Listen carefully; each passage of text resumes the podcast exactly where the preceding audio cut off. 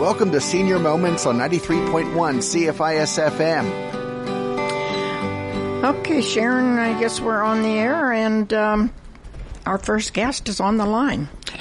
Welcome, Dr. Marina Romanets. Well, hello. Hi, thank you so much for taking the time to uh, come on uh, Senior Moments today and talk about Ukraine. Uh, I realize, um, Dr. Romanets, that I I want to put a the in front of a vowel sometimes, and and when I do that, I'm objectifying something, and and I was shocked that I do that kind of. And so when you you pointed out to me that it's Ukraine, not the Ukraine, I I had to really look at why I'm doing that. And you teach Well- you teach English, don't you? Well, thank you very much for having me. I'm glad that I have some educational purpose here. um, well, and uh, that people might be introduced to some of the things that they didn't think about. Exactly, and and you know, I really am sorry that I don't know more about Ukraine.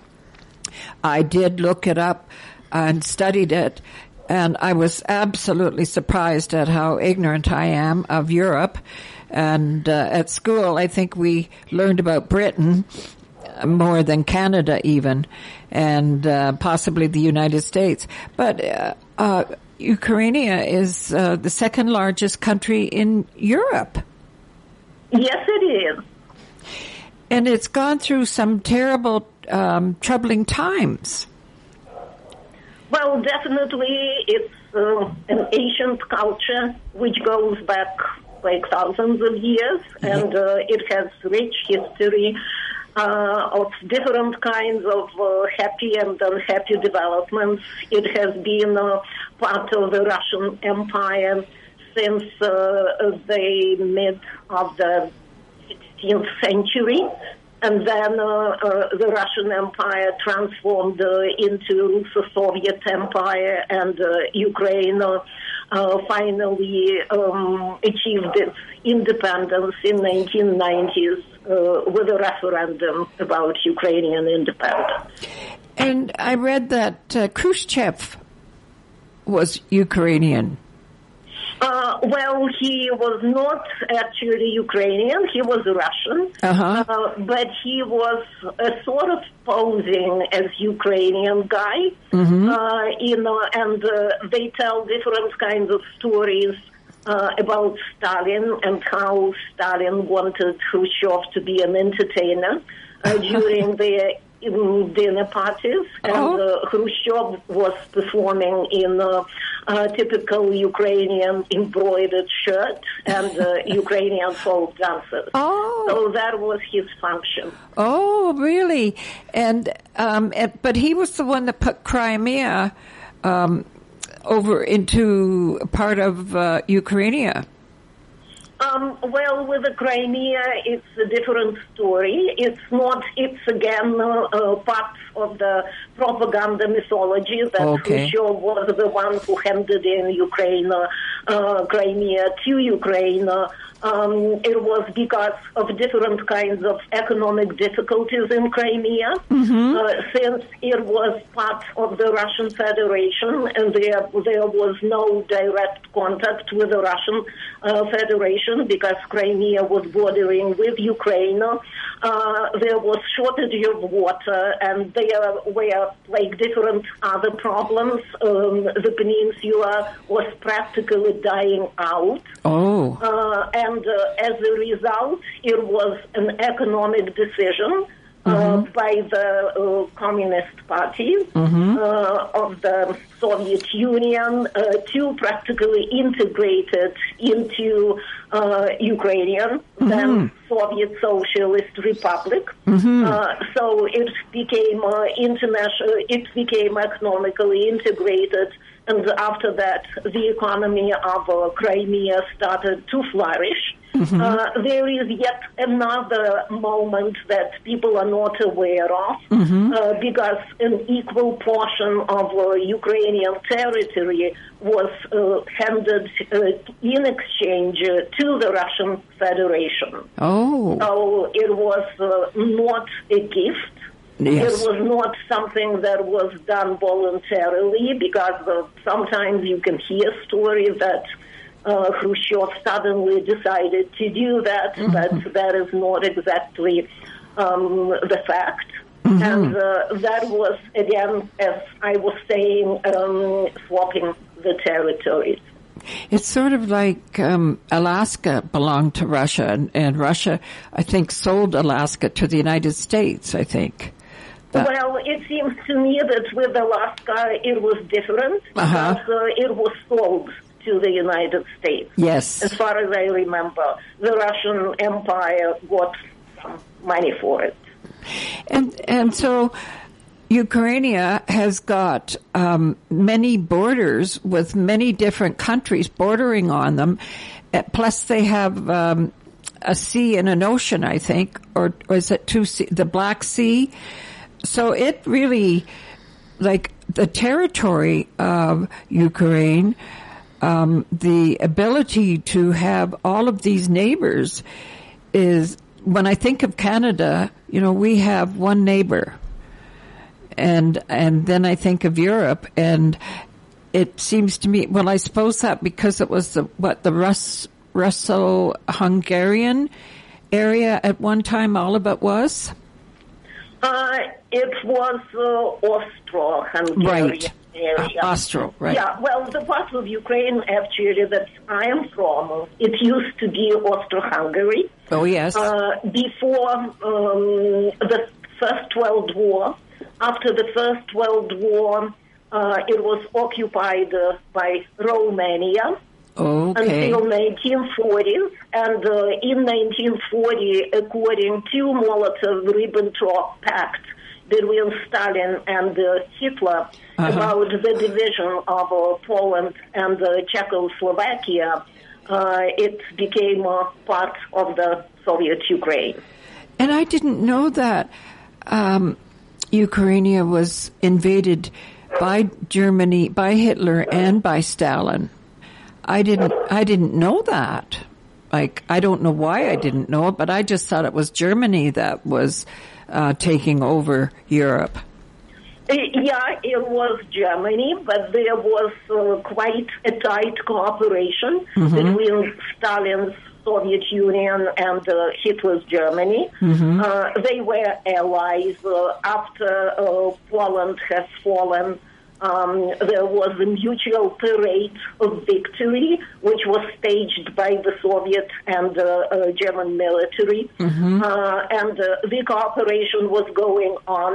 At the same time, al- although Stalin was getting ready uh, to invade because he wanted to occupy Europe completely, but then somehow Hitler was ahead of him, and uh, that is why Hitler attacked uh, the Soviet Union. But the um, Second World War Yes. uh, started earlier than that. It started in 1939 uh, with the division of uh, Poland and uh, the division of uh, Czechoslovakia. And in my And mind, then the Soviets were at war with uh, Finland. oh Uh, It yes, was the Winter Finnish War, and uh, um, um, the Soviets lost it. uh huh, So they didn't they didn't occupy uh, Finland completely. They occupied only some territories of Finland because there was quite a ferocious resistance on the behalf of Finland. So the Soviet Union was part of the Second World War practically right from its very beginning. And then only with the invasion of uh, Hitler in 1941, it was June 1941, that Stalin suddenly found himself not on the Hitler side, Yes. but on the opposite side of uh, anti-Hitler alliance. yes, um, uh, and so he just switched over because uh, Hitler was invading Russia. Yes, Yeah. absolutely. Yeah. And by the way, uh, what I um, probably should answer that the first uh, um, just target of Hitler's mm, bombing was uh, uh, Kiev, Oh. the capital of Ukraine. Oh, oh, really? Okay. Yes, and it was it was early in the morning. Uh-huh. Uh, the war started without any official announcement of the hostilities. Uh, and uh, uh, what's quite symbolic that when Russia reinvaded Ukraine this year, they bombed Kiev again yeah. at four o'clock Isn't-. Oh my goodness. That's awful. I mean, that's incredibly um, spooky to me that they would make sure that th- it was Kiev at, the same time. What on earth is going on? And so in the 1990s, um, in the 1990s, that's when Ukraine first got their sort of their own country, independence. Uh, yes, it was the independence which was proved by uh, all national referendum, and uh, the majority of people, 90 something percent, voted for Ukrainian independence then. But that was practically um, the starting time uh, of uh, Russia somehow to uh, plot the restoration of the Soviet Union Yeah. because they wanted to just uh, um, form uh, the uh, Union of Independent States first. Uh, then they wanted to do like different kinds of things so that Russia could somehow integrate Ukraine, if not politically, if not um, just territorially, but um, economically because uh, of uh, Russian gas. Uh, then there was uh, the hybrid um, things happening because uh, there was a political influence because Russia was trying to influence um, Ukraine politically and practically to install their own candidates as presidents uh, Oh, okay. of Ukraine. Yeah. And uh, that happened in 2004. Oh. Uh, and it was the time uh, of Ukrainian Orange Revolution because uh, the results of the election uh, were rigged, and uh, um, there was this um, very passionate national uprising against uh, um, just the assault on uh, democratic values and uh, on people's right to vote, Uh-huh. and that is why there was yet another uh, tour of uh, elections, uh, another round of elections where a Democratic candidate won. But before that happened, Putin, uh, who was supporting the uh, previous president, whose name is Yanukovych, Right. um, so he congratulated him uh, twice on Oh. winning the election without he was so sure that the Russian scenario was going to just play out perfectly that he didn't believe that it was not happening. You know, and so many of us didn't believe it was going to happen. Uh, we all hear my friends and I discussing this invasion. Oh no, it's not going to happen. Oh no, they're not going to bomb. Oh no. I mean, uh, uh, this is, um, we couldn't believe that it would happen. We still can't believe that it's happening and we're not intervening more. Yeah, it's uh, it's a very dramatic situation. Every day I'm reading the news, I am uh, just shocked. Yes. And uh, I am shocked by violence, Russian violence. Yes. I am I am shocked by barbarity Yes. uh, because they are claiming that they are targeting exclusively military um, just sites, Yes. but at the same time they are destroying cities, they are bombing and uh, shelling um, just living quarters, and uh, it's really um, terrible. Well, you know, I, in my own personal mind, I think th- this is insanity. I mean, why would you destroy the infrastructure of a, of a country, uh, why would you just destroy all that? It just seems like you've got rubble. What are you doing and why are you doing it? And, uh, and at one point when I read some of the history, uh, Ukrainian was the main language of, uh, and the culture was seen as the main language of Russia and uh, Ukraine. It's just madness. Yeah, well, uh, um, I have been reading lots of uh, analytical reports about what is happening, and uh, today I was listening to a podcast by uh, a very reputable Ukrainian political analyst, and uh, he was somehow explaining the rationale behind uh, what Putin is doing in Ukraine, because first of all, he didn't um, discount on resistance because uh, they were thinking about the reinvasion. And here I have to point out uh, again because probably not everybody is aware of the fact that the war did not start in uh, uh February uh, 2022, but it started in February uh, 2014 after Ukrainian Revolution of uh, Dignity, uh, when again uh, uh just a um, puppeteer in Kremlin couldn't keep his grip on Ukrainian politics, and that is why the corrupt president was questioned because uh, um, he refused to uh, signed the agreement with European Union, which yes. was already ready and on the go. The last minute when he was already on the site in Europe and nobody expected him, everybody was hoping that he would sign. Um, he officially declined it, and yeah. then the prime minister allow, um, announced that um, it was not profitable for Ukraine, uh, uh, that Ukraine is going to pursue a different route, that Ukraine should be friends with Russia, and so on and so forth. Mm-hmm. And uh, the revolution of dignity started as a students' protest because students were uh, just uh, uh, supporting the um, European aspirations of Ukraine because Ukraine has been a part of Europe, a European country which has been connected by different kinds of cultural and historical ties with Europe.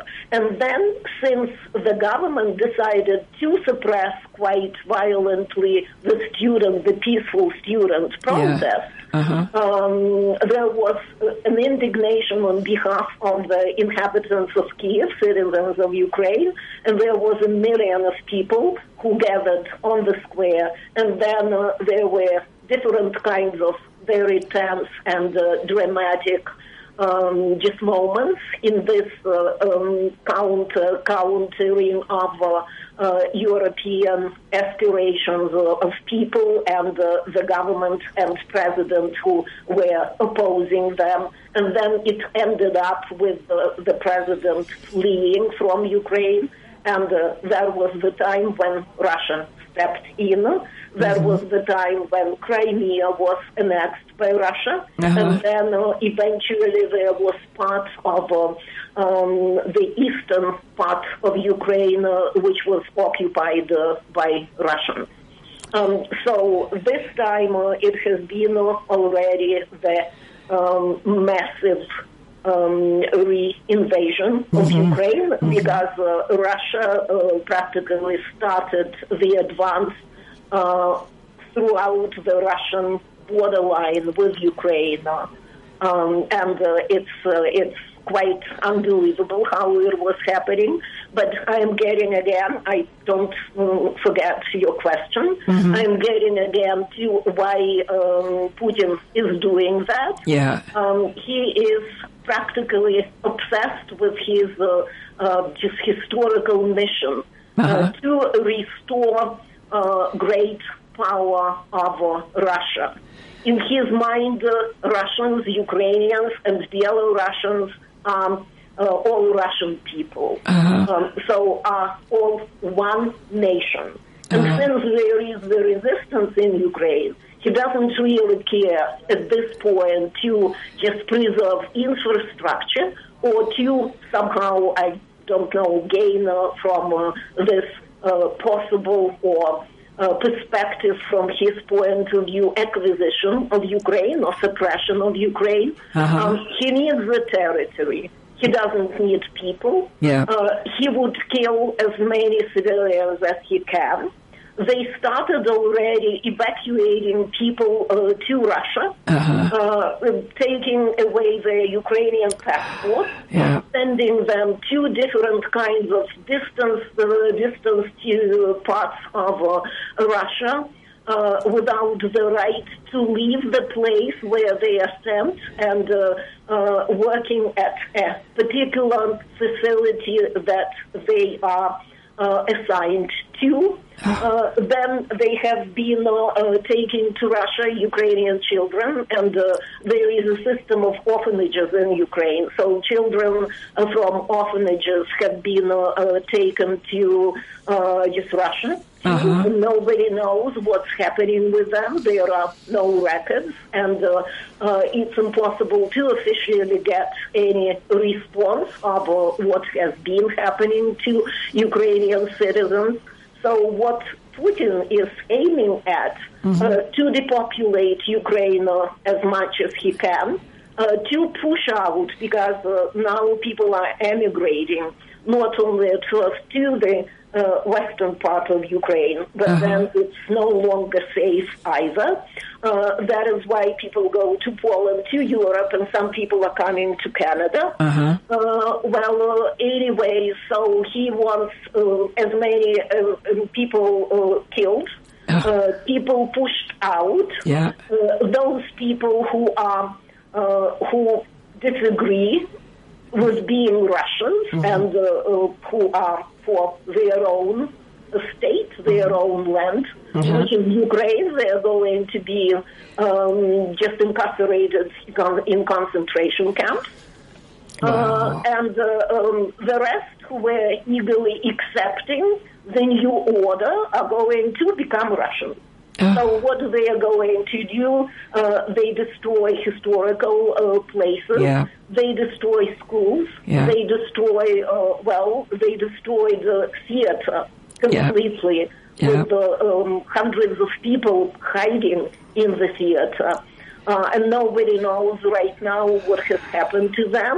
They say that the basement um, was not um, damaged, Yeah. but at the same time, the Russians do not really allow people to um, just look for uh, people who might be buried there.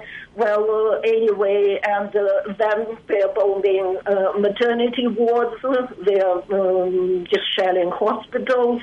Um, well, they destroy everything that they can, and they shoot civilians if uh, they feel like shooting civilians. If Yes. civilians do not uh, obey or uh, obey their orders, and uh, uh, it's it's like terrible. It's so barbaric that it's impossible even to imagine.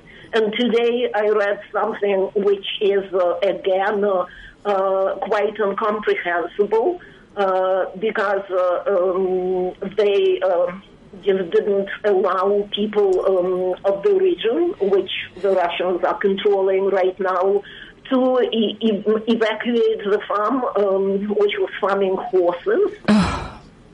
and uh, uh, they um, just locked the horses in the stable, and then they put the stables on fire. And uh, yeah, I can't believe uh, the cruelty, and uh, I can't believe uh, um, the absence of any kind of ethics or compassion or morality of what is happening in this particular war. on Amanpour um, last night, uh, she they were interviewing a photographer who's over there with the New York Times, and she had taken a picture of a a mother and child and a friend who had been shot and killed. And uh, this is a baby, like a two-year-old baby.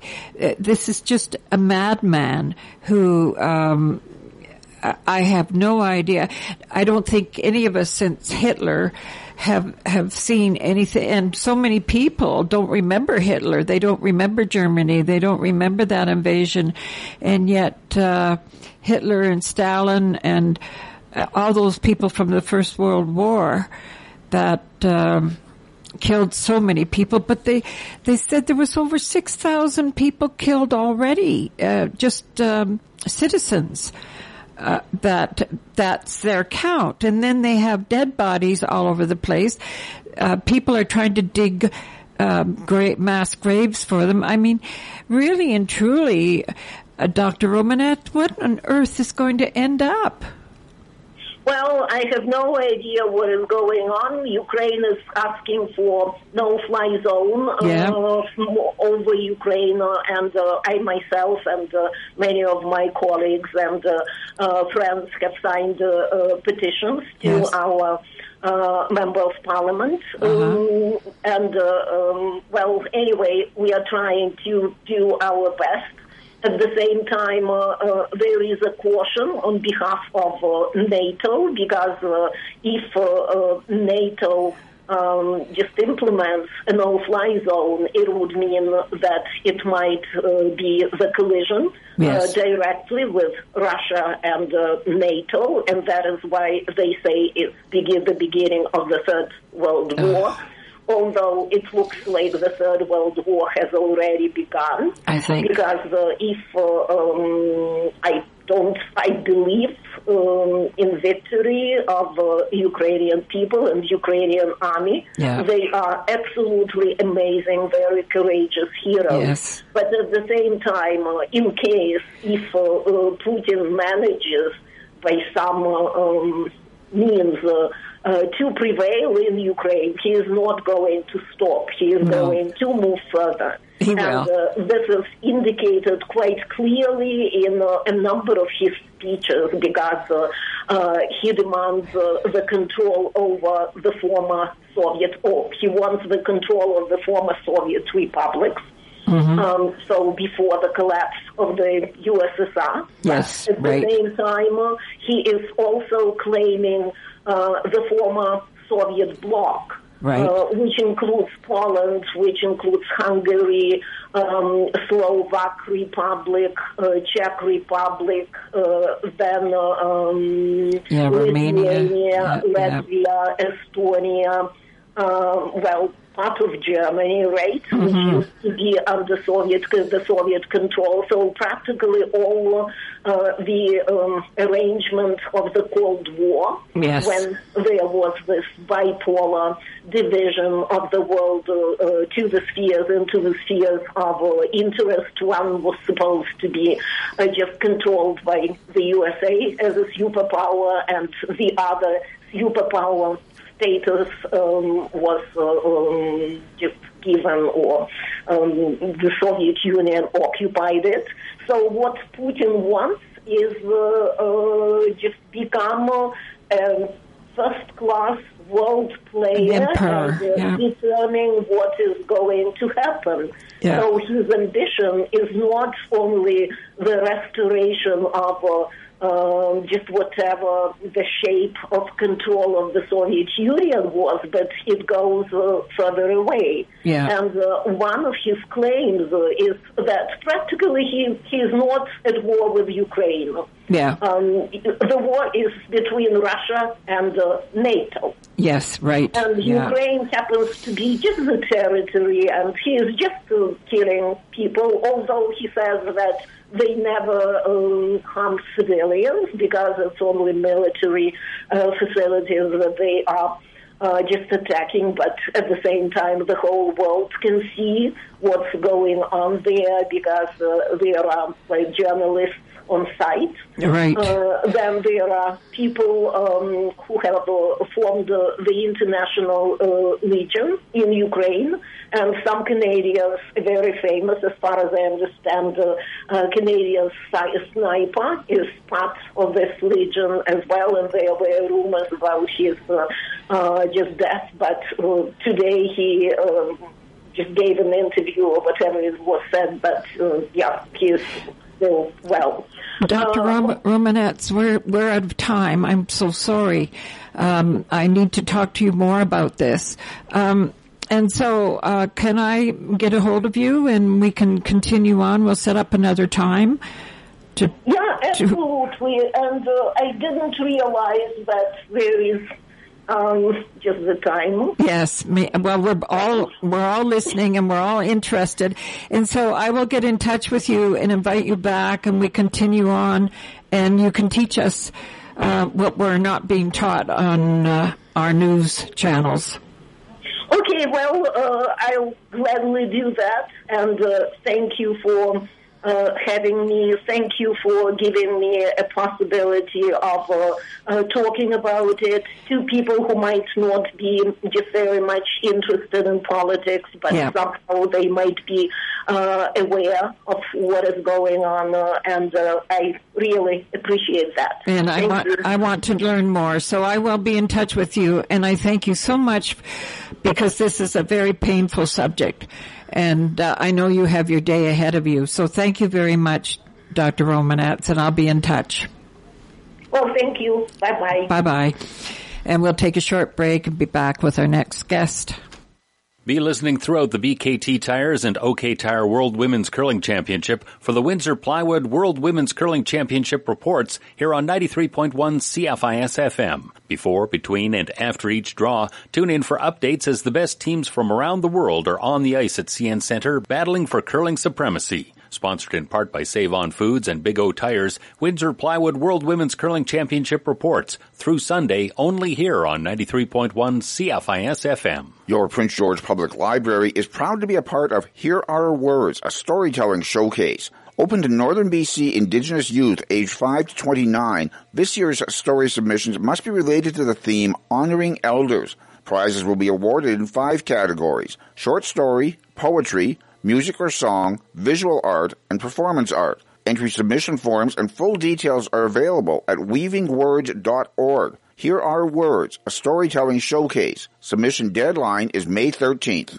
The Alzheimer's Society of BC is continuing their series of online webinars.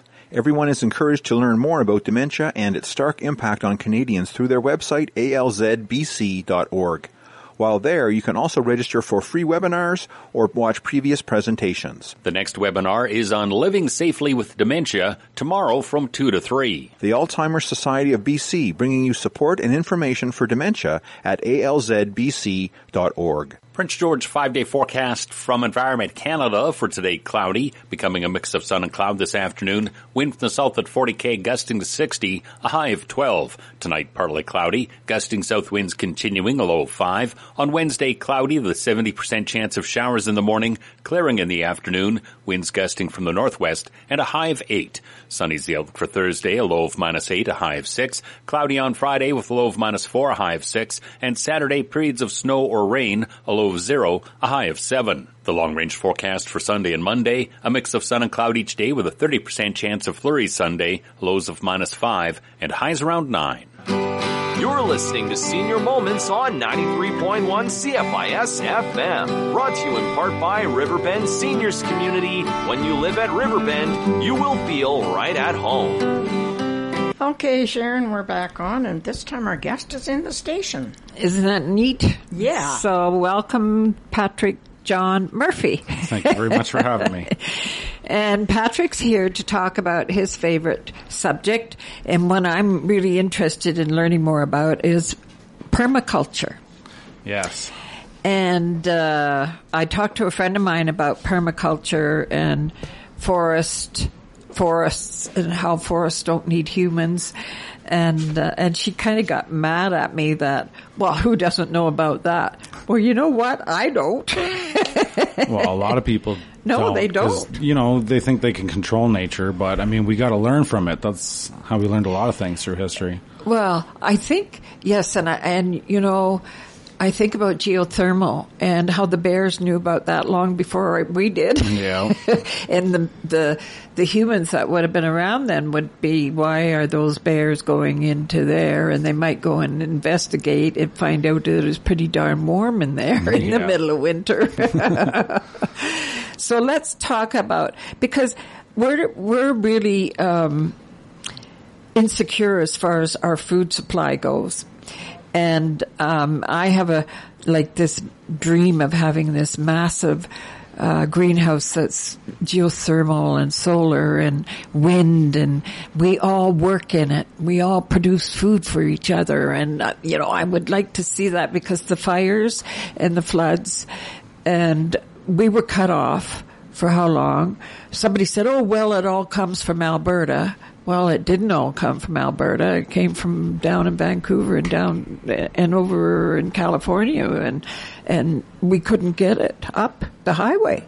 Yeah, it's really sad too, and like it, it's it's a really easy thing to do because if we all if we all did more of permaculture, we are we'd have a better sustainable food system for everyone. Because I mean, we could uh, we'd end up eventually producing so much that we couldn't eat it all, and we Yeah. could share with our neighbors and Yes. our friends and Yep. the less fortunate, right? And Yeah. in a time of crisis, like everybody, if everybody in Prince George did that, there'd be eighty thousand people. There'd be more than enough food. We could give, we could almost supply a whole nother town with food in Yeah. case of emergency. Yeah, everybody's gotten too soft. Everybody's gotten dependent on on the big box Yep. places and and I grew up with horses delivering bread, milk.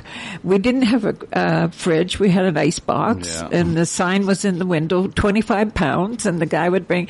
We we did use coal, which was awful, but there was a patch uh, of property across the road from us, and all the neighbors that got their shovels dug it up and planted potatoes, and uh, there was very.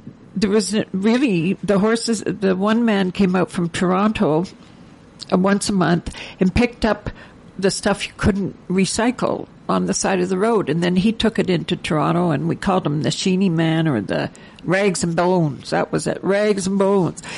And we, everybody had a garden and everybody went and uh, gathered up the manure and put it on their gardens. And permaculture, from what I understand, is working with nature, not against it. That's Yeah. what the word means. Yeah, it's permanent agriculture. So what you're trying to do is uh, get more plants that come back every year instead of annuals. You're Yes. using perennials, right? Yes. And uh, the thing about perennials is the longer they grow, usually the better and more they produce, right? Yes. And there's so many perennials out there that it's mind blowing. That Yeah. we, like even lettuce, there's a perennial type of lettuce that you can get. Yeah, yeah.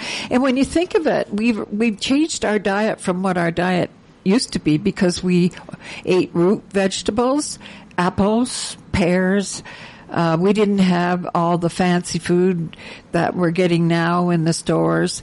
Uh, and so our diet consisted of what we could grow in this area, in this weather, and what the farmers could grow. Now, we're wanting all this luxurious, and that's why I thought of a, a great big um, greenhouse. We could grow pineapples and bananas and stuff like that. Yeah, and a geothermal greenhouse. Yeah, totally. Well, there's a there's a man. Uh, he lives in almost the same climate as us in America, and he's got a geothermal greenhouse, and it's filled with oranges. oh boy. And Oh. it'll be middle of the winter. The roof will be covered in snow. Yeah. And he he go pick you an orange. Oh, oh. fresh. Have you ever been in an how- orange plantation? I've never I was down in Florida, and and uh, they even make perfume out of orange peel, That's and it is neat. the nicest perfume. I don't know if they do it anymore or not. That's neat. Um, it's funny because I, I I checked this morning. Um, where are the largest uh, greenhouses? And there's a rooftop greenhouse in Montreal that um, produces 11,000 kilograms of food a week. Wow. Now, this is a rooftop greenhouse in Montreal. Why can't we do something like that? And so I'm talking about the old days, but you're talking about the old days, but you're bringing it up to the 21st Well, century. yeah, we're trying to we're because I mean uh, things were done right back in the day. Yeah. And like all this, like you talk about the food, like people want all this nice food, but Yeah. all this food is filled with stuff that we're not used to eating. Yes. And it causes health problems, whether Yes, people want to accept it or not. I mean, yes, it might taste delicious. Yeah. But I tell you, there's nothing better tasting than something freshly harvested from your own garden. You pick it that day and you eat it. It is delicious. Pull a carrot out of the ground, Right. wipe the dirt off. You don't wash it. You eat the dirt. God made dirt, dirt don't hurt. and so i it's, I mean, we'd go and raid the neighbors' gardens, right? Yeah. and pull their carrots. One uh, another problem too is a lot of people think they have to clean up their yard. Oh, there's leaves. I have to get rid of them. I have to bag them up. But no, you have to do what nature does. Yeah. You just dump it right on the plants because it breaks down. Bugs will come mulch. along and eat them. Worms will come along and eat them. And you want worm poop in your garden. That Yeah, you is like the best fertilizer compost kind of thing you can get. Yeah, yeah, and I I never rake a leaf, and and in the spring um, I might mow them, you know, but otherwise, and I I think what are lawns for? What's the point of a lawn? Why aren't you growing vegetables in your front lawn? Yeah, I know, and it's it's kind of silly too because like, okay, you pay money to pay for gas to pollute our environment, Yep. and then you're just giving yourself extra work too. No, oh, I got to carry this shaky thing that shakes my arm around. You well, know, what's the point of it? Why not? Um, why not plant things that are for? Well, see my my bee for the pollinators. yeah, and don't cut the dandelions. It's all the food that is available yeah, in the they spring. need it. Yeah, they need it. And um, and so, do you have a? Well, of course, you have a garden. Yes. Yeah, tell me how you got into permaculture. Did somebody? Uh, I just started liking, uh, my, my wife was more into the gardening and then I seen a couple nice flowers. I was like, oh, those are pretty nice. And I was like, I want to grow some sunflowers. And then I just started watching some videos and I seen about permaculture and I was like, that seems smart. Like, Yeah. you know, perma Yeah. agriculture gets Yeah. better and better as you go. Yeah. And and uh, and so you're going with nature. So talk, let's talk first about a forest and um, what a forest does without humans. Okay, well, uh, well, what we're trying to do is we're trying to replicate the natural ecosystem and patterns found in nature. Yeah. And, uh, a lot of time people they try to mess with it too much a little bit and Yep. we just need to sit back and like when you're first getting into it they tell you like just observe your land just watch your land and see where the sun comes in the most if there's a, a rainy you know if you get a puddle somewhere because you can work with that Yeah. to your advantage you can Yeah. use the wet spot and plant water loving plants there Yes. or you know like different things like that that's why they want you uh, to observe first Yeah. And then you start to plan. Then where you're going to put what when? Yeah, you, you want to plan, but a a lot of people think it's about clear, clearing everything and, and oh, there's a tree here, I got to get rid of it, but that's wrong because you can plant with the trees like a pine tree. You want to plant blueberries around pine trees because they love the acidity. Uh, the Yeah. acidi- uh, sorry. acidity. yeah, of the of the pine needles. Yeah. And then there's just different techniques like that. And a lot of plants, like uh, in nature, they work together. Like there's a whole system under the ground that we don't see. And like a person with fruit trees, they, they might have an apple tree and they think, oh, well, I got weeds over here. I'm going to spray 20 feet over Ah. here. But that's wrong because the root system all works together and they share Yeah. that poison. So really that poison is go- still going into your fruit tree and you're eating Yes. it might be little particles of it, but you're still ingesting it. Yeah, you are. And that's, you don't want to do it when there's more natural ways of doing stuff. Yeah. And like a more balanced ecosystem, uh, will create the, uh, a good balance of bugs. You won't get, and you know, like, oh, there, these aphids are just Yeah. ravishing my garden. But when you got a good mixture, there's beneficial bugs that'll come along and eat them because you have, Ladybugs. yeah, you Ladybugs have ladybugs, you got all your- dragonflies, you got, you know, lots of things. Yeah, and um, and that's the whole thing about objectifying. Uh, that we think that because we have a brain that we're more intelligent than every other living thing, and without every other living thing, we would be not here. and we wouldn't know a lot because uh, we've learned so much from animals. Sonar. Where did son- sonar come from? Yeah, Animals, whales. Yeah, right. yeah. We've and bats. yeah. yeah. We've learned a lot. Like there's so many technologies that we rely on that we learned from animals, which is funny. Yeah. Well, I, I, but people don't see it that way. They think they are the ones that, and yet, discovered it. Yeah, Yeah. and and yet, um, I think about uh, some groups of um gangs of. Of boys that you know are are ganging together. Well, it kind of makes me think of uh, the bucks and the the, the bull moose and and the bulls when they're who learned how to do that? And um and I really do like Judy too is a gardener and she's Trying. uh, yeah. And uh, I'm a nature lover and I watch nature and I I realize I live in a a floodplain. What can I grow there that will be happy and I looked up the trees that will grow and and when I look at a picture of my driveway when I first arrived uh, nothing down the drive. Now I have a bower and I have uh, these trees all over top of the the my driveway touching each other. Nice. and I have birch and pine and uh, willows and weeping willows. And uh, and then I just had um, a very dear person just put in a bunch of sticks around four, 50 some odd sticks in my lawn. I don't want a lawn. What do I want a lawn for? To have to have a uh, somebody come in and cut it for me, or have a little tractor that costs five thousand dollars? Yeah, extra work. Yeah. In the environment when you just go with ground cover and there's lots of different ground covers. Like, uh, right now I'm growing clover and, uh, it spreads by itself and it produces bees. Or, Yep, sorry, it produces bees. It flowers. produces Food. flowers for the bees. Yes, yeah. So and it's it it's helps the good to eat. It, it, I don't know if you've eaten a, a flower off a clover, but it's really delicious. No, I have not tried that yet. You'll ha- well, try that. Make sure the dog didn't pee on it first. I will make sure.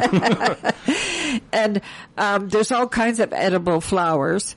And uh, and then you have to look at the zones that you're in, right? In we're zone three, Yeah, I think yeah, here. yeah. And uh, and what could be hardy enough. Uh, you know, the the one thing I love the volunteer plants like the um, those roses that they call Alberta roses, but they grow everywhere, and they and they got those beautiful vitamin C. Um, I p- picked a lot of those vitamin Rose hips. the, Yeah, the rose hips, hips, yeah. and I fed them to my horses, and they just started farting and kicking and running. And I thought, oh, maybe I shouldn't give it to them, but that's full of vitamin C, right? Yeah, and I think that the things that grow naturally.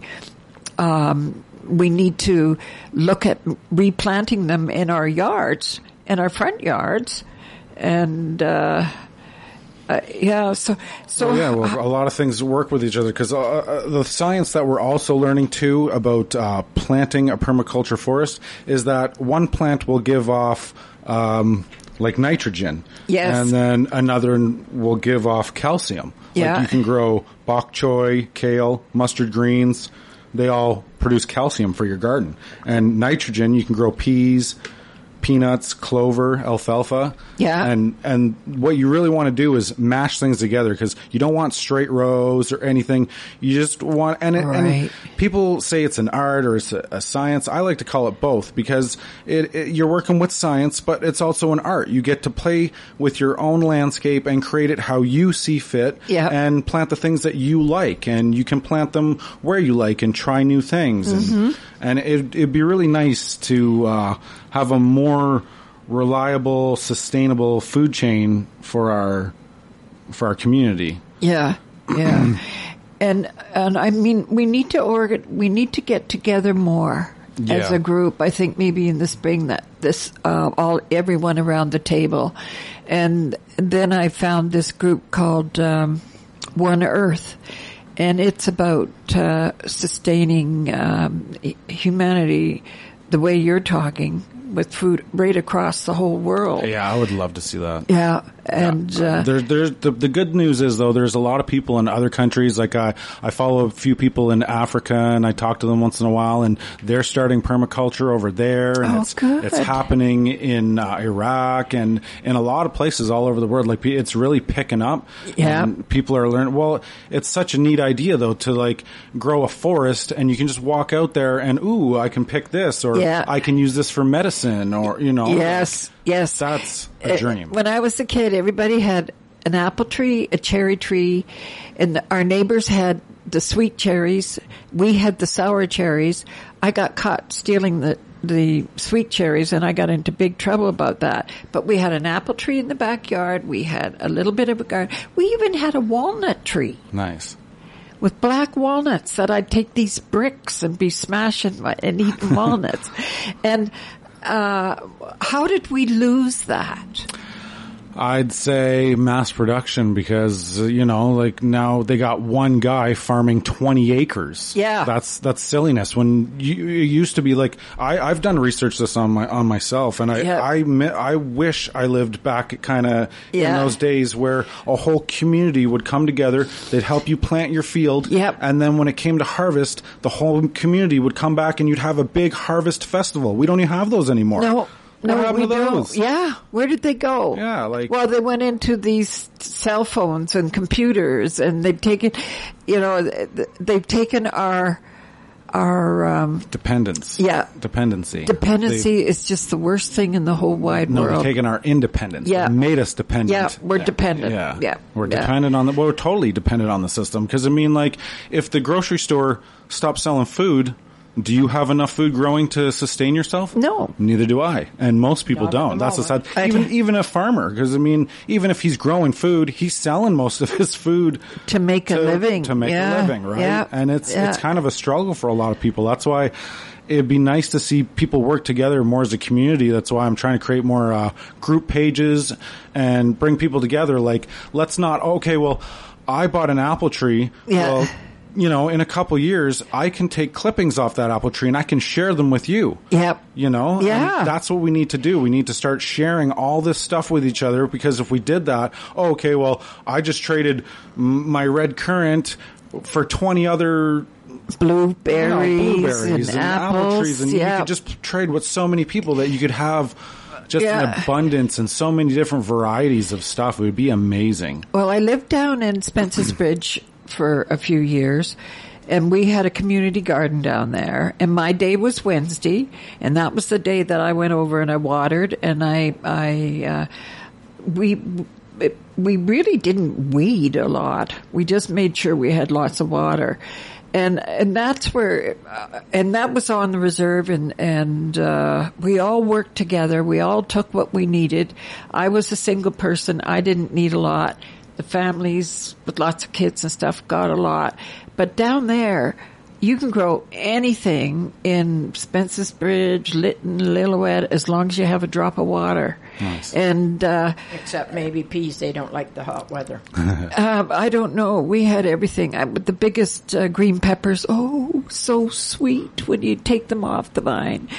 So if I was going to uh, do this, um, I read something about circles, making circles. Uh, you can do it any way you want, really. Yeah, it it it doesn't have to be a pattern. It doesn't have to look like anything. Like most people's food forests, it just looks like a forest. There's a little walkway and there's little path paths branching off, and Yeah. it's amazing. Like I've you can watch uh, some good videos on YouTube of some people. Uh, one person had uh, one that was about 15 years old and they had a hardy kiwi growing up another tree and it after 15 years it produces one ton of fruit Oh my every goodness. year yeah like i could Oh never my gosh. one I love ton kiwi.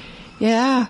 Yeah, well, kiwi's another uh, foreign substance that we don't grow here, but I suppose we could. Well, and we need to bring the gardening, you know, we need to bring it back and because it will help so many people, especially lower income families and like, like, uh, Oh, you know, up here in the northern areas, we struggle with available availability of fresh fruit, vegetables, and reasonably priced nutritious food. yeah. But I mean, the good news is that it, there's a resurgence of people growing food and starting to do this again. And I'm trying to help. Um, like this year, I'm gonna be giving away more seeds. Like I have a seed library started. Anybody Oh, can join the group. Yeah. Well, I good. give seeds for free, and I also have a permaculture page. Yeah. We also have a local uh, Prince George Prince George gardening group that anybody's welcome to join and learn. We you can ask Oh. questions. You can share pictures of your flowers. Yeah, It's yeah. A lot of friendly people on there. Well, they would be people who like to get their hands dirty, you know, and my problem is I couldn't, if I got down, I couldn't get up. I'd have to have someone out there with me at my place. I I'm know that. I know that the last time I, I gardened, I wa- I had a stool and then I had to roll off like a little baby and get up on my knees and stuff. The, the legs won't carry me anymore. And so when we talk about, um, a forest, a forest doesn't need, it doesn't get, well, it does get sprayed by herbicides. Unfortunately, ours do. If yeah, it goes to the uh, city, glyphosate, you Yeah. know, which and kills off all natural, like any natural berries that Yeah. we would have, and then it also contaminates them too. It does. if they're left. Yeah. which is sad because a lot of people like to forage around here. Yes, they do, and I'm one of them. I, well, I have uh, people come in and steal my uh, ferns because uh, they what do you call them when they they like cooking the Yeah. the ends of the ferns? Fiddleheads. Yeah, fiddleheads. Yeah, and I got a forest of ferns, and um, and so You myself. well, I like them too. But the forest looks after itself. It doesn't really need humans to come in and mess around. And That's the right. forest that I grew up in back in Ontario, uh, the it even had um, hazelnut trees in it. nice. Yeah, Yeah. we have hazelnuts here that grow naturally in Prince Do George. we? Apparently, Yeah. yeah. I've, someone pointed them out to me. Yeah. Oh, Yeah. how neat! I used And to then- pick them as a kid Uh-huh. on Connaught Hill. yeah, and then uh, like you were saying, uh, you know, the forests don't need any human interact action, and No. what what we're learning is we can copy these systems and patterns and model them to our own food forest. So, like I was saying, you can plant in what you would like to have mm-hmm. plant whatever you like. You know, you can. Well, have you- your fruit trees, your berry bushes, and then the the another great thing about that is it's less work. The the more it goes on, the Yeah. less work it is because like once you have it already established, well, I don't need to plant this anymore. I, I can just harvest it every year, and you don't clean up your leaves. You just let them Let them- fall and yeah, decompose. Because that's what happens in the forest. That's right. And um, you you say of trees are not forests; they're an orchard. That's right. rows of uh, trees with plants underneath are not food forests. They are orchards with underplanting. Rows of trees with rows of other plants alternating between them are not food forests. They are orchards employing intercropping. Sharon, we're just about out of time. Oh, are we? Uh, Well, Oh come on, gosh, Patrick. yes. Let's uh, uh, give out information on how people can get a hold of you. Uh, you can easily find any of the groups. We got uh, we got the permaculture page, uh, uh, permaculture gardening in Zone Three. We Yeah, got okay. uh, Prince George Gardeners. That's a Facebook group. Anyone is welcome to join. Right, I've read that one. And uh, from there, you can pretty much find me. I'm all over that, giving helpful tips and all the time. But on a quick note, um, you only need a 38 foot by 38 foot uh, area to start creating a food forest that will feed one person. Okay. And that's not a lot of space. Oh, I'm going to try in my my uh, my yard that's going to be full of trees and see what I can grow there. Thank you for coming in, Patrick. I this is important. We need to meet again. I think uh, probably in April. Maybe I'll, I'll get a hold of you to see what we should be starting to grow from seed. Okay. Okay. Sounds great. And uh, it, it went okay, right? Yes, and thank you for having me. You're very welcome. and so this is us saying goodbye.